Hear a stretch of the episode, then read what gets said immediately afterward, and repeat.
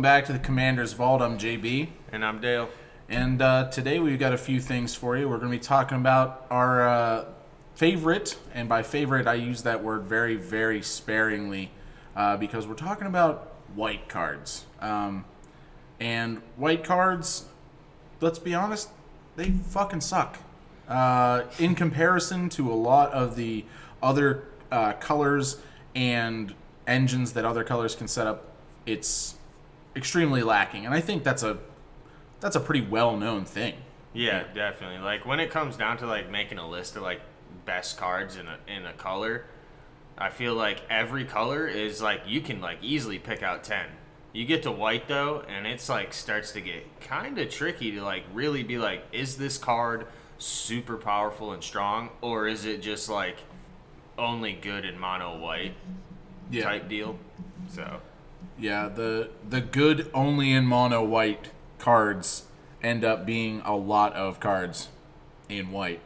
Um, so, like I said, a little bit underpowered. Wizards has said that they are going to be working on white in very much the same way that they worked on red, which, if you have had your eyes open or not been under a rock, red has gotten extremely helped out in the past two years. Oh yeah, big time. I mean, with It started with Jessica's Dockside, Will, baby. Dockside, uh, Underworld Breach.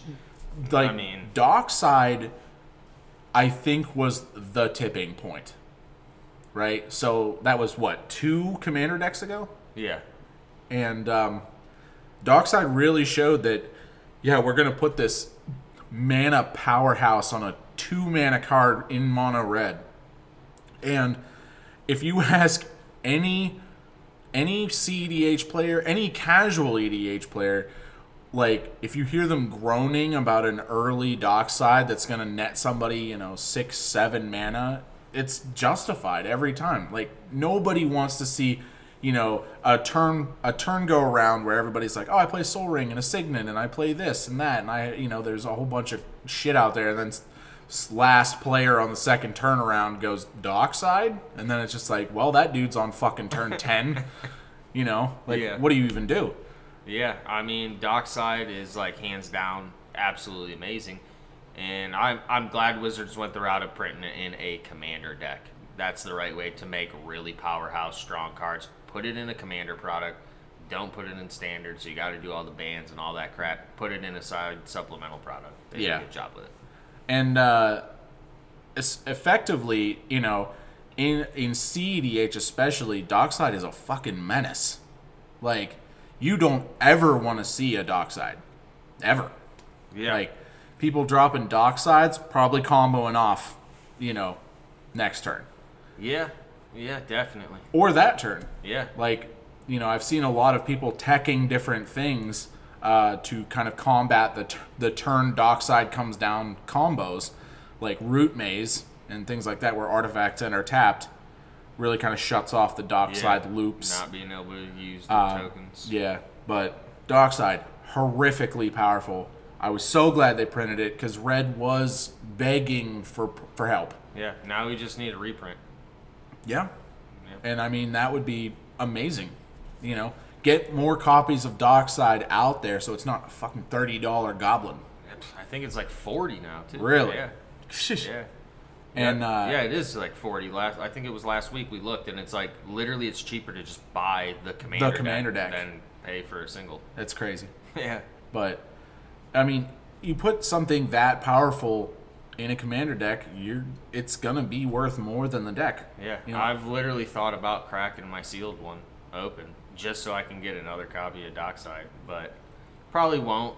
But I've definitely been tempted. Seeing it sitting there, I'm like, oh man, I got a couple of mono red decks now. I could really use another one. Proxies. yep. Always Proxies. use proxies.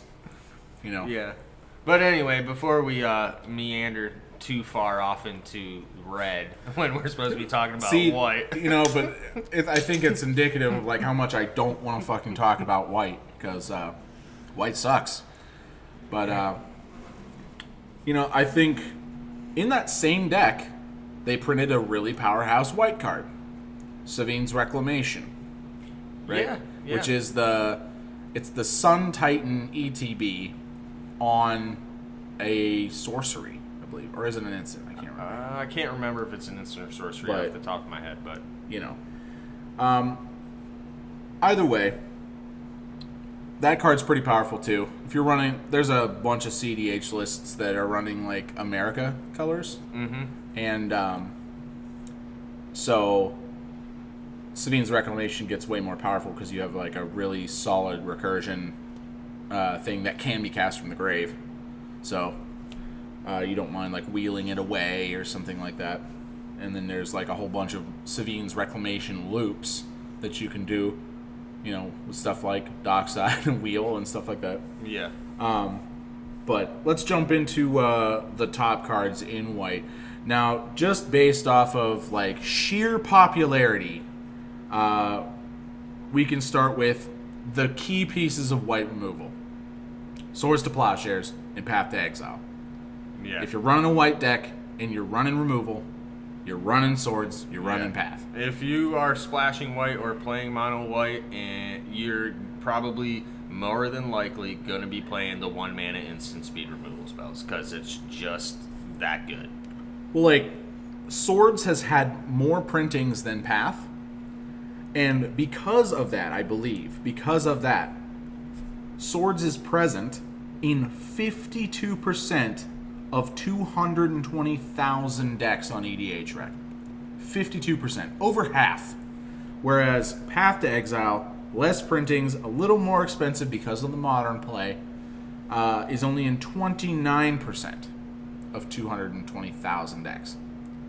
That's crazy difference. Yeah. Now, so if you had to choose between one or the other, what do you think is better Plow every time. every time? Because I the only time that I've ever, you know, not used a plow over path is when, you know, I have like an opposition agent or a Aven Yeah. Mindcensor or a something where they're not going to Yeah, get they don't the get plus that- of that the, the land. Yeah. Yeah. and I would rather give I would rather give someone any amount of life than a turn a, a time walk of a land. Definitely. You know what I mean? Yep. Every time. For sure. Be- especially if you think about the creatures that you're going to be swordsing, you know, a lot of the time, you're going to be removing threats that are hard to remove via other ways or that you need them gone right now.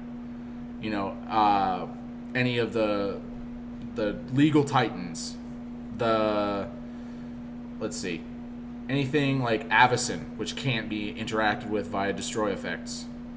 Yeah. Uh, you're just like, I don't care if you gain eight life. yeah, whatever, blight yeah. steal, absolutely. It's where when you're trying to whittle down somebody's, you know, uh, board state, and you just need to get it done. To plowshares works every time.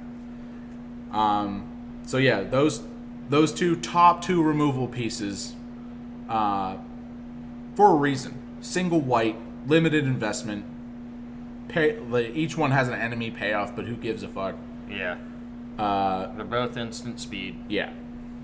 And then coming in right after the removal, I think, is one of the most ubiquitous white cards, and probably the best white card printed in the past five to ten years.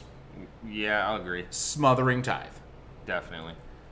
Smothering Tithe is an absolute menace, and if you don't either counter it or insta spot removal it, it will generate huge amounts of value.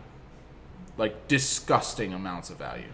With uh with that too, the one thing I really do think they messed up with Smothering Tithe is by making it only one white. Cause then it just it just makes its way into like so many different color schemes just cause it's just a splash that you can use to ramp hard. So I think like it would have been a, a lot better if they would have at least added just one more white plip in there. One more devotion to white would, you know, put it into a lot more white only decks or maybe two color decks. Yeah. Like double double white pip would definitely kind of shave down the amount of decks that gain a ton of value out of this. But like that's what I feel like is one of White's like big problems is whenever they try to make a good white card, they never make it to where it's like only good for white decks. It's always something that's like with the swords in the path, it's just one, so you can splash it in like anything. You know, instead of just making it four mono white decks to give mono white support, it's just so splashy. now, what was what was the card that came out in Commander Legends? The dude that like makes a token and gives you a Uh, Keeper of the Accord. yeah. Now that's a single white pip as well, right? Yep. But I think that The limit to having to tutor out a planes. Yeah, I the fact that it only gets a planes makes it really good for white. Yeah. and it's a single white pip. So I think that's like the one instance where I would say that I would only run Keeper of the Accord in a mono white list, you know, Yeah. specifically because I could see it like either in only mono white or only in Boros. I would even go f- so far as to say Boros or Orzhov. Or. Well, yeah, because then it's got the token synergies. Yeah. You get a lot of token synergies, and I mean, unless you're running the ritual effects in black, like not everyone does. Yeah. uh, the constant ramp of the the single planes will help you because Orzhov Boros both have trouble. You know, especially since fucking Cabal Coffers is now a yeah. X dollars card, uh, which if it's if that's your problem, just fucking proxy it. But uh, you know, some people just run higher concentration white Orzhov decks that I think Keeper would work well in. But uh, yeah, really, Smothering Tithe is insanely powerful, especially when you're playing against value engine decks that want to draw a ton of cards Yeah.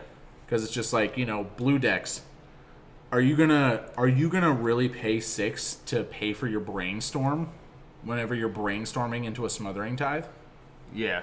you know you need that brainstorm but they get a free black lotus out of it Yeah, definitely the Smothering Tithe, I feel like, is a really good counter to the uh, blue decks and even like now red with the amount of wheel effects that red has as well. Like, it can definitely put in some solid work. I mean, one time around the table, you're probably going to net three to five in one turn. Yeah. And, you know, that's in the mid game i would if, say that like, definitely if somebody has you know that Rhystic study out or God forbid a consecrated sphinx or something, then yeah, you're you're probably gonna get some severe value out of it. oh yeah and um i mean smothering tithe amazing card allows white to ramp heavily in a three-man pod even against even in 1v1 it's worth it in 1v1 even just to net an extra mana Yeah. But uh, the next set of, you know, probably the best white cards uh, are the two uh, relatively low costed tutors for enchantments. Um, now, Enlightened Tutor, that gets you a, an enchantment card or an artifact card, puts it on top of your library, and uh, you shuffle the rest, obviously. It's uh, an instant. Now that's real good. Um, doing that on an opponent's turn uh, after you've already played your planes for first turn, and you go get your mana crypt, you go get your sol ring. You know, we had a, there was a there was a meme. You know, when I was starting out in EDH, and you know, sol ring hadn't been printed in the first precons because they didn't exist yet. And um, if you had a soul ring, it was find target sol ring. That was like what your enlightened tutor was for. It was like I'm going to find target sol ring, find target mana crypt. You know, mana crypt was also like way more expensive because it was Yeah. a single printing, single print card. I've recently found myself a lot using the Enlightened Tutor for uh, Boros uh, equipment style Voltron decks, and it's like uh, with like with Wyleth with the new Commander precon they came out with. It's yeah. like you swing with some stuff, you get to draw those cards. You instant speed tutor, put it to the top, draw the card, then second main phase, play it, equip it. So Yeah, Wyleth. I mean, the two decks that came out with that with Commander Legends was Wyleth and the Gyre Strait guy, right? yeah, yeah. I can't remember his actual name, but he's the play an extra land, get a good effect whenever you play a land, Uh, like draw a card, gain life. Aces, A- Ace Erisi? something, something, Something. like that. Yeah, good, good, good try. we, we both have no fucking clue what we're talking Yeah. about. This is the amount of research we do here on. Yeah, uh, it's on pretty Commander's much off Vault. the cuff over here, Yeah. you know. So Um, and then the other is idyllic tutor, which I believe just allows you to search for an enchantment. Either that or uh, the uh, one mana sorcery speed equipment. Search for an equipment or artifact. Oh, Uh, Steel Shaper's Gift. Steel Shaper's Gift. Yeah. That's a sorcery, right? yeah. Yeah. Which makes it like a lot. It's all. I think Steel Shaper's Gift's really expensive right now.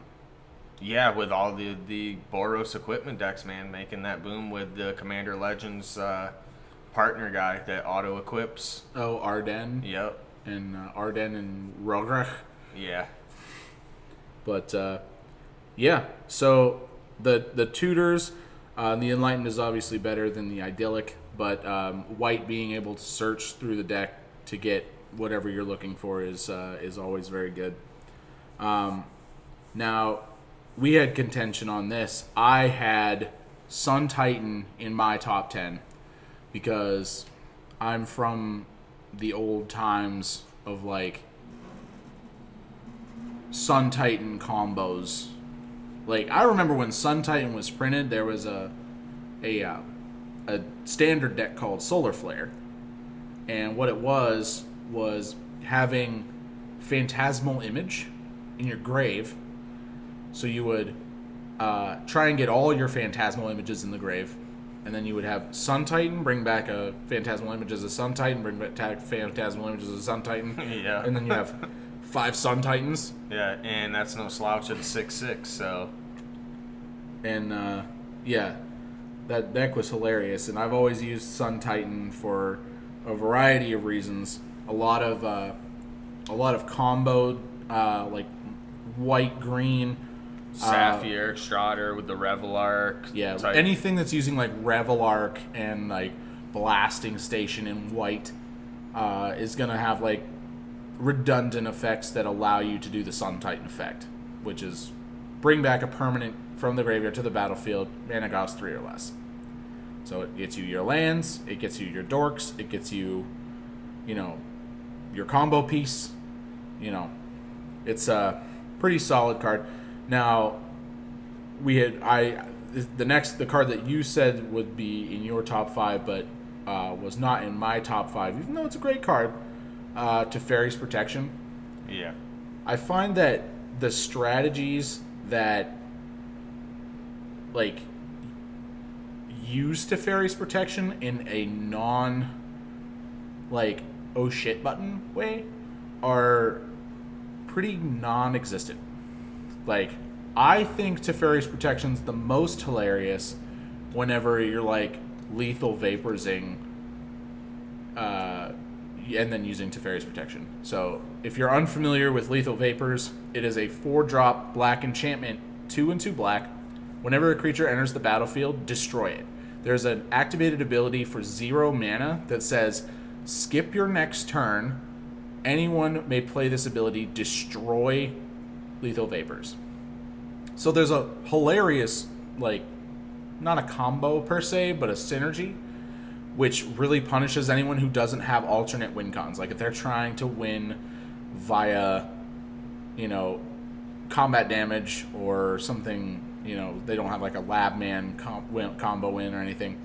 Uh, you can play lethal vapors and then cast Teferi's protection and skip a non-infinite amount of turns by stacking the activated ability of lethal vapors and then Teferi's protection reads until your next turn. So you can't be dealt damage, you can't be targeted, you can't.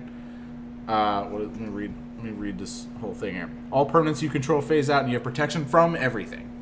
So you skip 200 turns, and your opponent basically just has to try and win, or they're just they'll deck They'll themselves. draw out, yeah, yeah. they'll deck themselves out.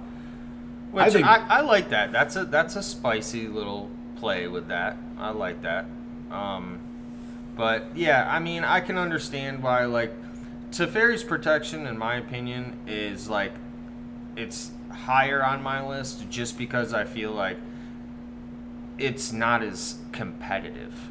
Like definitely CEDH people don't necessarily need to be running Teferi's protection, but like in the more casual stompy style, like that a lot of people play, like that can just like they, someone goes to win the game, kill everybody, boom, you blink out, and they're left like you know up shit creek because they thought they were to win and they blew all of their resources and everything into that win and you didn't die. So like i feel like even with the cost of it being like whatever the hell Teferi's protection is it's like 40 or some something absurd like that i still think it's like really good in the more casual format versus in competitive versus like with the combo ish of uh, Sun Titan. Like that's going to be in a lot more of your like really combo centric decks.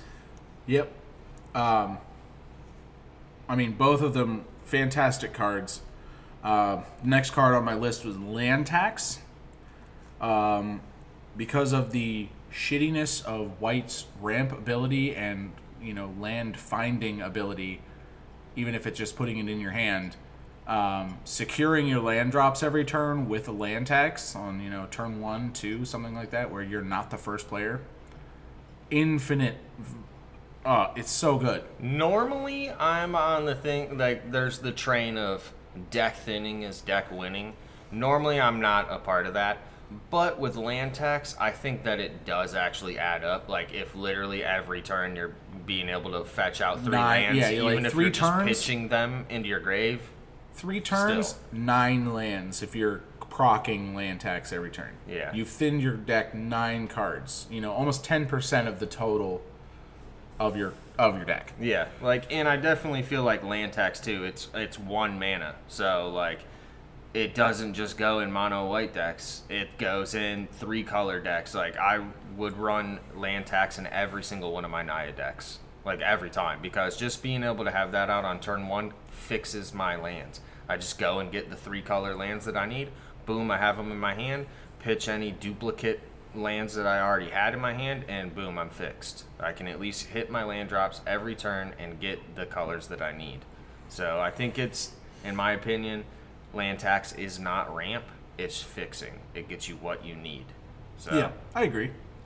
And I mean, like, talking about White's infinite, you know, hardships, uh, you run a lot, you run into a lot of problems with instant speed interaction, yeah, uh, which the next card on the list um, pretty much takes care of that.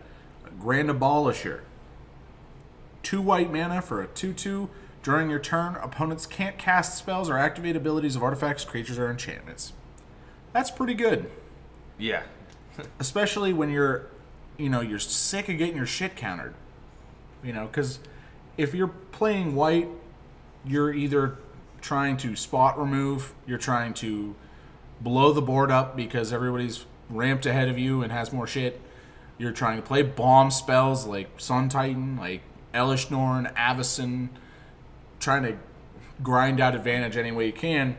And those blue decks are laughing at you because they're just like, no, that doesn't resolve. No, that doesn't resolve. No, that doesn't resolve. yeah. Yeah, I, I'm a, I'm the Naya train guy. Like I love Naya; it's my favorite three color, and Grand Abolishers in every single Naya deck I run because I'm running overrun stompy stuff, and when I need to drop that Triumph for the Hordes or you know that thing that's gonna win me the game, I always make sure I get that Grand Abolisher out so that no one can interact with when I'm casting that win the game spell. You know, so Grand Abolisher, man, is is definitely like one, in my opinion, one of the best white creatures in the game. Like it just Oh, does so much work. Yeah, I agree. Yep, and uh, just I mean, it's in a ton of like, C- like CDH like stacks lists. Uh, it used to be a core of the old Flash Hulk lists, the Breakfast Hulk and stuff, where you're you're trying to get your core nomads, your um, your Grand Abolisher and your Cephalid uh, dude. You Yeah. know? So that no one can, once you cast the flash, no one can interact with anything. They can't sudden spoiling you. They can't, you know, f- make you draw the card in response to you playing anything or drawing a card. They can't remove your your lab man or whatever your win con is. They just can't do anything on your turn. If that like if that flash would resolve, that was usually the end of the game. Like I uh, I play a Winota Boros deck, and it's one of the best human hits in the deck to hit because so many times a blue player's not gonna stifle that ability because they don't know what you're gonna hit. And then you hit that, you play it on, boom, now they can't interact with anything you're doing, and you just overwhelm everybody and just kill the whole table, or at least kill whatever person you think is the biggest threat. Because, like, yeah, they Yeah. just can't interact. Yep, like a lot of decks thrive on being able to control the board state or control spells that hit and things like that. And if you're cheating it out with Winota, you know, there's no way they can know this is the effect that's going to hit the Grand Abolisher. But once it already does, it's too late. Yeah, It's I over. mean, most like higher tier decks that are just playing like powerful cards is really interactive. Lots of instant speed stuff. So having that to shut that down really helps out when you're not playing blue. Definitely. Definitely, 100%. Um, speaking of like the bombs you're trying to resolve, White has some pretty cool like mega bomb cards. Um, you know, back in the olden times, it was like Serra Avatar, where it was like your, Yeah. you know, your life total is its power and toughness, and you were trying to like suit it up with a Whisper Silk cloak or something, so you could just clap people's cheeks. But uh, you know, don't see don't see many of that anymore. Uh, yeah, no, I used to run it a, a bit, but because yeah. I think it's a seven drop, right? It's five and two or five and three. It might be an eight It- drop. yeah, it might be eight. It is an eight drop because of the Avatar cycle was a full was all eight drops. Um, so yeah, there's Serra Avatar, five and three white. That says power and toughness equal to your life total, and um, that was a good way to to one shot people back in the day. But uh, for eight mana, we can do better things now Yeah. like uh, Avacyn, uh, Angel of Hope. Printed in uh, in Avacyn Restored. It's an 8 8 flyer for 8 that has vigilance, and all permanents you control are indestructible. As well as flying. Yeah. But indestructible is bullshit. Yeah. If you're giving it to everything. Yeah, yeah. When it's just creatures, okay, there are sweeper effects and minus one stuff you can do, but when it's literally everything, you can't remove artifacts, enchantments, lands, like it. They can now attack you without any like problems just because Yeah, uh, Elesh Norn, another huge bomb white card. Yeah, you want to sweep an elf player's tears, you know, directly into your flask. Uh, play an Elesh Norn on an elf deck, Yeah, and they will cry tears of blood. definitely. Like, um, yeah, Elesh Norn, pretty, pretty good. Uh, if you're unfamiliar with Elesh Norn, it's five and two white. It's the White Praetor from New Phyrexia. Uh, has vigilance, is a four seven, and gives all your creatures plus two plus two, and gives all opponents' creatures minus two minus two. So this is a constant negative effect on your opponent's board. Um, anything that has two or less uh, toughness is now just dead and can never be played. DOA.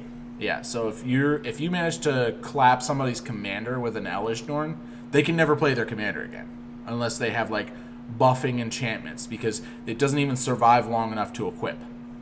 So Elesh Norn, pretty hilarious, especially if you get it out early game and you, you toast some green players mana dorks, and then they get all upset because that was their whole plan was to only have mana dorks in a couple lands. Yeah, and Elesh Norn definitely synergizes pretty well with a lot of the white archetype, you know, white Tokens, token, yeah. human decks. Yep. So and uh, which one of my uh, the next favorite cards that I have is Darksteel Mutation. You need to rip all the effects off a off a commander or a ridiculous you know, creature that's out. You turn it into a zero one bug with indestructible. Loses all of other abilities, types, and creature types. You you've people real salty whenever you've hit their Kozilek with a Darksteel mutation, or their Blightsteel Colossus, or their or their commander that's just like really good value commander and it's like okay now it does nothing and you can't even get rid of it unless you have a stack outlet yeah. it's definitely Darksteel mutation is definitely a card that i haven't really been playing too much in the last few years but like has definitely got its fair share of play out of me i mean it, it's just one of those good like spite removal Yeah. cards like Yeah, you're just like, oh, you you're, you're using your commander's uh, intended effect, and it's really good. Now it sucks. Here you Yeah. go. Here's a bug. and it's it's Here is just bug. it's just great that it's indestructible because like normally when somebody's like, oh, I turned your dude into a three three elk or I turned it into this, it's like okay, I just swing it at something that's bigger and they block it and it dies. But nope, it's indestructible. So Yeah. And uh, I think you and I agreed both. Both of us agreed on this next card has completely, uh, like, added a new facet to the white stacks, which uh, have always been pretty good. Like white hate bears, white stacks has always been pretty decent. Uh, Drannith Magistrate. That's uh, one in white for a one to three. Uh, your opponents can't cast spells from anywhere other than their hand if you play commander, which you probably do if you're listening to this podcast, uh, that means you can't cast your commander yeah, or anything from the grave, your deck, Any flashback, exile. Yeah, like no. yeah, it, it's a powerhouse. For only two mana, too, it's like this is a this is a turn one drop, Yeah, like quite easily. So I mean a lot of, and this thing hoses CDH decks too. yeah, Like a lot of CDH decks trying to cast from their graveyard, trying to uh, cast like food chain. Like food chain tries to cast uh, its outlets from exile, which now they can't do. You know, it's hilariously simple yet extremely effective. Yeah, and the fact that it has a three toughness too is like, Oh, man, that, that, that, that's what pushes it uh, like into the next level too. Is the fact that it's like three toughness, like it's a little bit harder to get rid of things with three toughness, and it seems like it's not, but it really does make a difference. Honestly, I know they've started to move towards having a four toughness in a lot of stuff, which is even like harder to remove. But yeah, I mean, Drannith Magistrate is just freaking ridiculously good. Like shuts down all the impulsive draw type stuff for red too as well. Like, Yeah. Like yeah, super good. Like that new horn, Yep. Birgi's horn, Yep. that thing. Yep. You know, super Va- powerful. Valakut Awakening too. Like oh yeah. shuts all that stuff down. Man, I don't like Drannith's Magistrate, man. I, I'll tell you what. Anytime I see that, that's like, I think that needs to be. I didn't see that on the the salt list.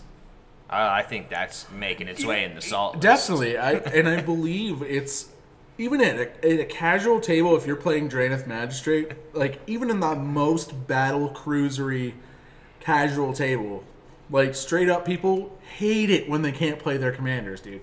People will get so upset, so butthurt when they cannot play their commanders, and Drannith Magistrate just says no. You get you get no commander. And Yeah. And they get to stare at, uh, in my opinion, a handsome looking guy. Like, I agree. so Yeah, Drannith Magistrate, extremely strong. What's the what's the, he's less than five bucks. yeah. You feel like you're losing to some stompy general that's like kicking your ass. Just play Drannith Magistrate. Yeah, And ex- especially if that stompy commander is like a, a four or a six drop. And it's like you're definitely gonna have Drannith out well before they're Yep. even close to getting their commander out. So definitely. And uh, our next card, also a creature, insanely powerful, Recruiter of the Guard.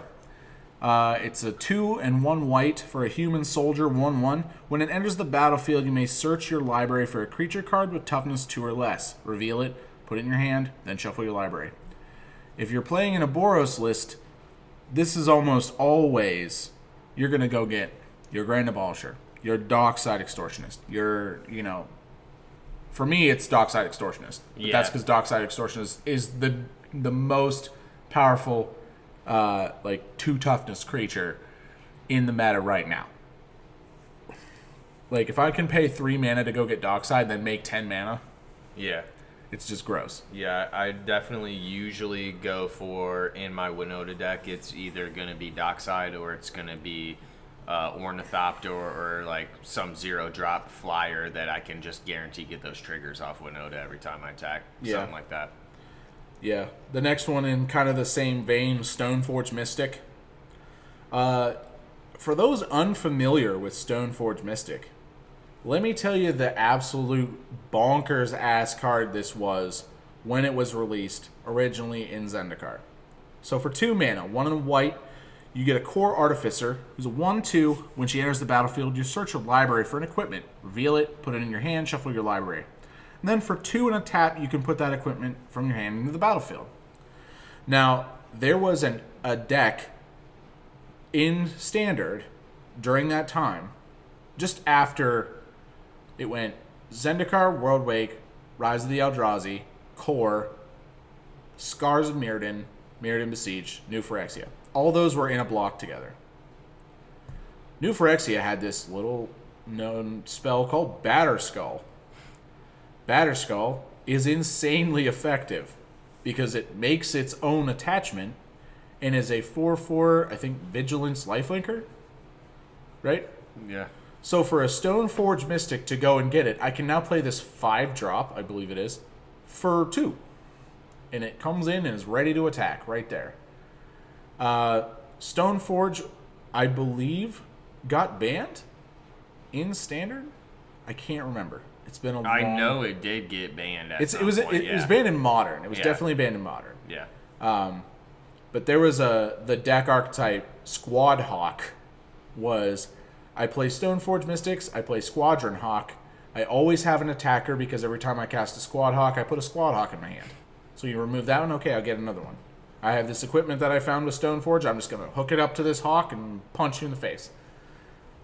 Yeah, Ugh, Squad pretty, Hawk. Pretty solid. I mean, like Stoneforge Mystic, definitely. I mean, if you're playing Wyleth, if you're playing Ardenn, if you're playing any Boros style equipment deck, or just any like mono white Voltron, like it's an auto include. Definitely. Anything that's gonna, as you can see the pattern here, if you can tutor in white, it's gonna be good. So, yeah. Yeah. Another uh, another great I don't know if I'd say stacks piece, but I'll call it a stacks piece. Uh, Linvala, Keeper of Silence. If you could, I could count on one hand the amount of decks that aren't affected by Linvala. From Mana Dorks to fucking anything, anything with an activated ability, she turns it off. So for two and two white, she's a flying angel, three four. Activated abilities of creatures your opponents control can't be activated you get to turn off someone's creatures from doing whatever. And a lot of times you're turning off their commander. Yep. You know, a lot of commanders have a tap, do this, or pay something, do that. Uh, Linvala's just like, nope, not gonna happen. You know, think about a Krenko player with limited removal in their deck Yeah. gets Linvala done. Yep. And then it's like, oh, that's how many goblins you have? That's how many you're going to keep having because no Yeah. more Krenko. Yeah, Linvala definitely. I run a copy of that in Winota as well. I mean, it's it always puts in work. It every time. Like actually, no matter what deck I've run that has it in it, it always does work. And I don't think I've heard a table not groan Yeah. when a Linvala comes down. Like, Like- players just like, I cast Linvala, and everyone's just like, ah. Yeah, I Shit. mean, especially when you're like, if you're the mono white player or like the Boros player, like a lot of times, like when it's other, uh, when it's your turn, the other players are kind of just like nonchalantly not giving a shit. And then you say that, and then you hear everybody, wait, wait, what? What? What? Oh, Uh, what? Can anyone do anything about this? Like, Yeah. everybody's immediately like on the destroy the Linvala train. Yep. Ugh. Yeah, solid card. Solid card. Fantastic. Speaking of, uh, uh, you know, flyers that are annoying, we have uh, Serra Ascendant, probably one of my top five saltiest like turn one plays. It's not even that they get a six six flyer for one on turn one. I'm like, I just hate that I know I'm gonna lose like at least twelve life to this thing. Like Yeah. it's gonna punch me, it's gonna keep punching me until I can find an answer for it. Like if you're in one v one and they drop a Serra Ascendant to turn one, you're just like, fuck me. Yeah. Like, great. Oh yeah, in I have to one, sit- in, yeah. in one v one. It's like so much more ridiculous if you're playing one v one commander because I mean that's that's a twelve point life swing every time that thing hits.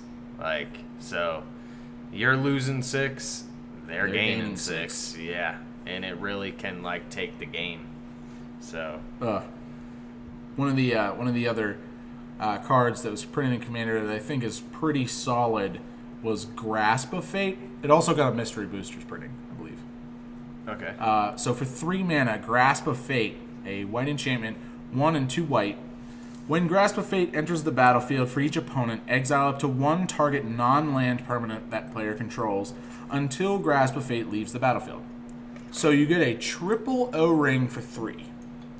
Now I've seen a lot of white decks, you know, leverage on that because sometimes you don't have you don't need to wipe the board. Sometimes you don't need to completely fuck everything up.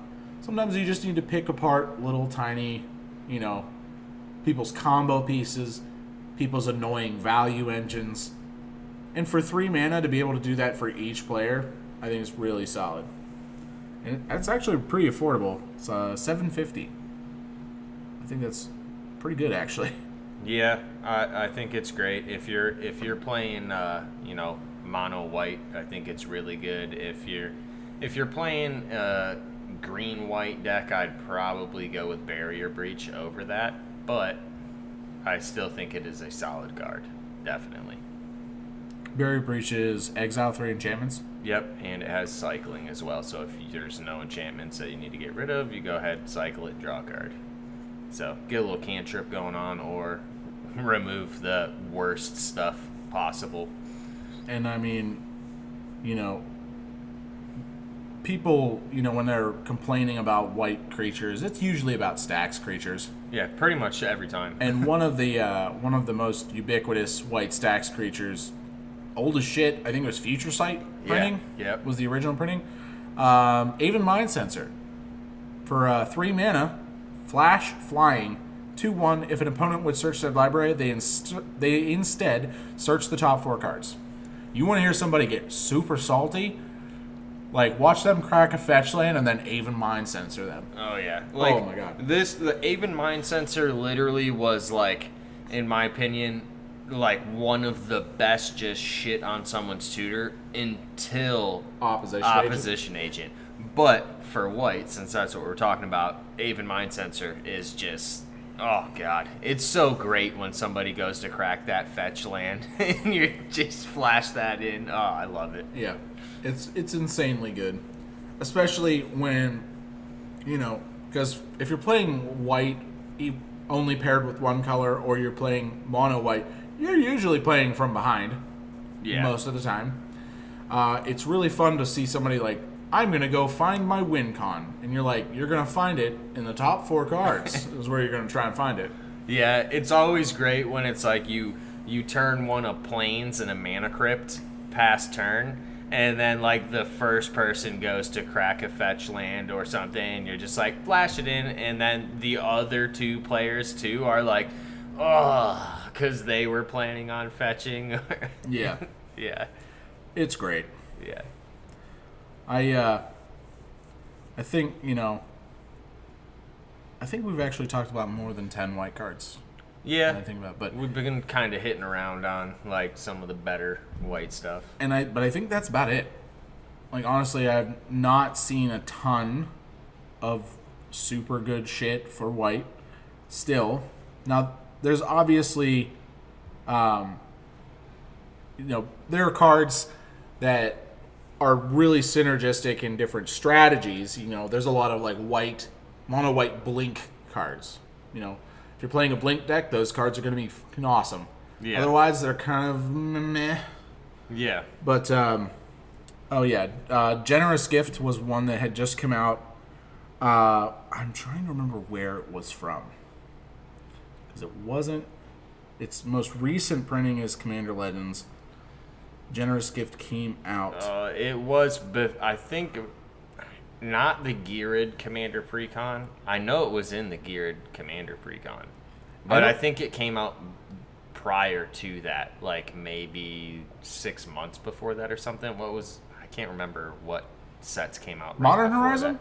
Modern, Modern Horizon. Horizon, yep, that's it, It was yep, Modern Horizon. Modern Horizon. Literally, I have to like catalog through my head, like where the fuck is With this the amount card? of with the amount of products that come out now, it's like yeah. Ugh, yeah. But yeah, I mean, so for two and a white, destroy target permanent. Its controller makes a three-three green elephant. beast within, but for white. Yeah. Uh, that's uh, pretty in White's vein. Destroy a thing, they get an upside. Yeah. Uh, I mean, the fact that it hits any permanent Is is pretty solid. that's what makes it good. Um, yeah, White did not have a lot of like permanent destruction. It Yeah. was like creatures only, enchantments and artifacts only per spell. You know, like disenchant stuff like that. Yeah. It's still really good at removal, but this just hits fucking whatever you want. Yeah, now you can hit those lands that are like really pesky lands. Just cast Armageddon. those, so- Quit beating around the bush. Just cast Armageddon. all right, just get over it. Yeah. But uh, yeah, um, white really does kind of lead some of the other colors in like the enchantments department. Um, I won't even talk about like their best sorceries, mostly because uh, most of their good sorceries are blowing everything up. Yeah. Wrath of God, Day of Judgment, Fumigate, uh, Which it it bring it actually brings this to my attention is that the uh, the professor from Tolarian Academy actually did an episode I think last week or something about like why white shouldn't be called the color of removal and made a lot of solid points about like yeah a lot of colors have solid removal so like should we always just like refer to white as like being that like just removal color? Eh, I don't think so. Sure, it definitely has some of the better like creature removal for EDH, but there's a, a lot of creature removal. So I would argue that black is like tied with creature removal. Yeah. EDH.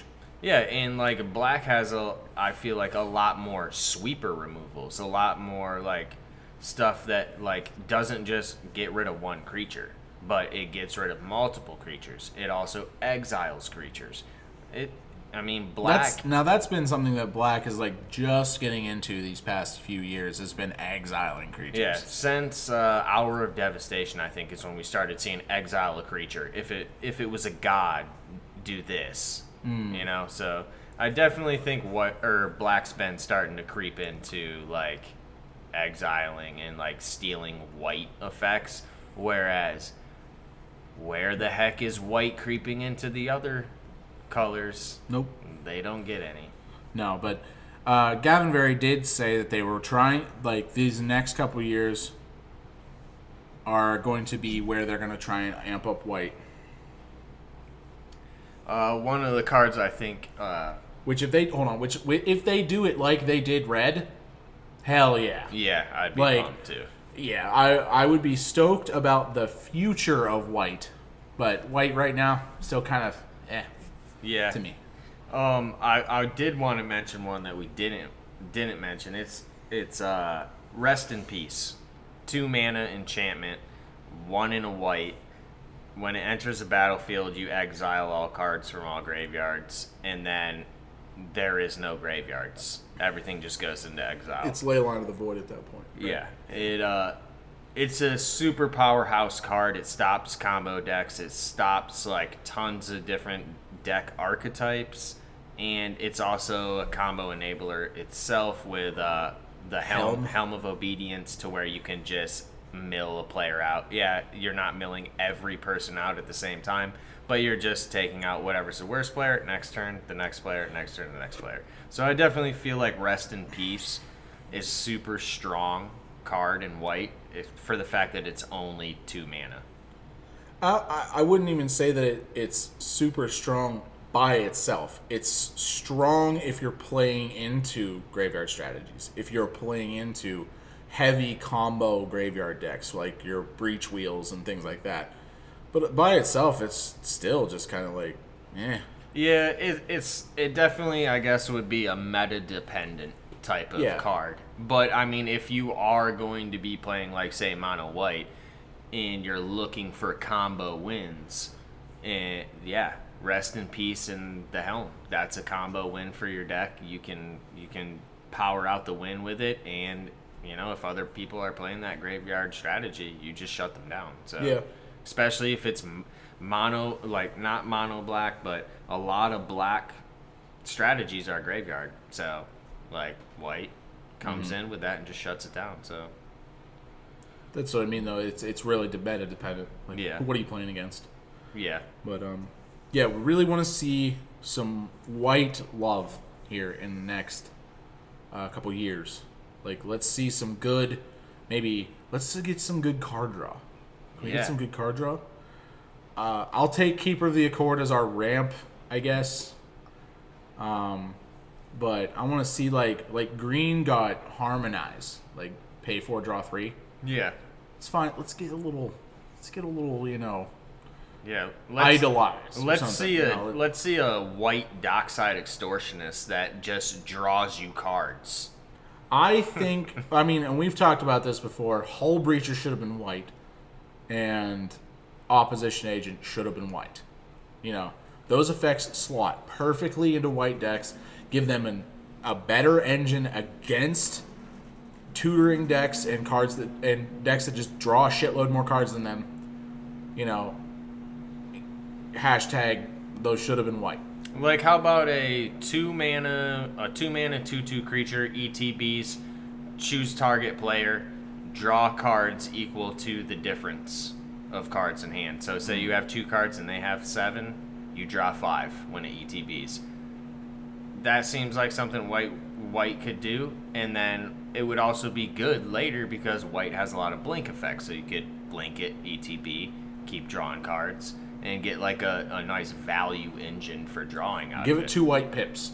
yeah, Give it two white definitely. pips. Yes, definitely. Don't make it a, I a don't need to see some white. fucking Grand Arbiter Augustin deck Yeah. drawing a shitload of cards with a blink In effect. fact, that I don't even think it can be two mana. I think we need to make it three mana and three white blips. Sure, I'd be fine with that. That way, it is only white decks gonna be running that, because it would be very abusable with the flicker effects. So Yeah, I agree. That's like our wish list um, for stuff that we want uh, white to get better at, or at least have something to compete. At least bring something to the table. A lot of these strengths of other colors are matched in the other colors by different things. A lot of the strengths aren't matched by white because it just doesn't have the tools. yeah, You know. like think of like think of every other color. Let's just say CEDH. The mono-colored commanders that are in CEDH. Like mono white, yeah, I don't think you really you really have that aside from uh, Teshar. Teshar, That yeah. that's about it, and that's even like really hard to Heliod. pilot and everything. Hel- the god Heliod, the lifelink god. Yeah, That's like the only two that I can think of. yeah. I mean, meanwhile, like most of the other colors, like they have like options. Yeah, So I agree.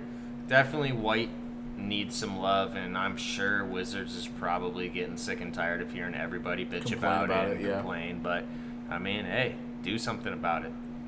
Make it happen. Hopefully, you know, if Gavin says that they're working on it, hopefully he means they were working on it two years Seven ago, years ago and that it's about to come out. Yeah, and, hopefully. you know, and 2022 is going to be the year of fucking supporting white. Yeah, You know? that'd be cool. Definitely. Commander Collection White coming next year or coming this year. Oh, we already talked about that. It ain't happening. They're gonna get they're gonna get through all of them and then be like, "Uh, we're actually done with the Commander Collection product." we did we did black, blue, green, and red. Uh, we're not gonna print a white. Yeah, they're gonna be like, "Oh, well, you guys got the Gideon spellbook." Oh shit. um, well, we're droning on a little bit long, uh, shitting on white, but uh, uh, Dale, you had wanted to announce the winner of the Kaldheim Metal Shop poster, right? Yeah. What what uh, what do you got for that? Because we uh, uh, our fabulous sponsor Neil at the Comics Vault gave us a uh, promo material poster that he got from Wizards to give away.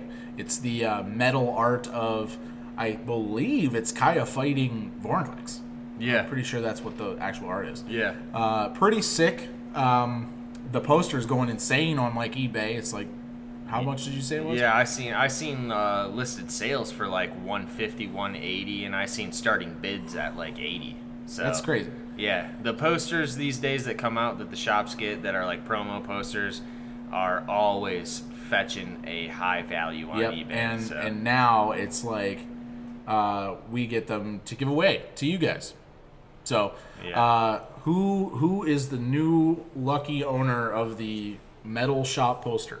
All right, so the winner of this giveaway goes by the name of edh.goblin on Instagram. Awesome. So, uh, yeah, congratulations and uh, definitely thanks for the support and listening to the show. Most definitely. Sharing the giveaway stuff on your uh, feed and everything. And yeah, definitely. Super happy to have you. as a- EDH dot goblin. Yep. That's great. Yeah. That's great. You know, coming from uh, a goblin myself, um, definitely, uh, definitely enjoy the poster. And you know, we always come out with big giveaways. Just keep listening. Um, we're pretty consistent on making sure that we can enrich the community as much as possible. And Neil, uh, bless his heart, is always willing to to give us stuff to do that with. So uh, thanks everybody for listening. Uh, hope you enjoyed the show. Congratulations, EDH.Goblin, on your new uh, pretty sick metal poster. And uh, I think that's going to be all for us at the Commander's Vault. I'm JB, And I'm Dale. and y'all have a good evening.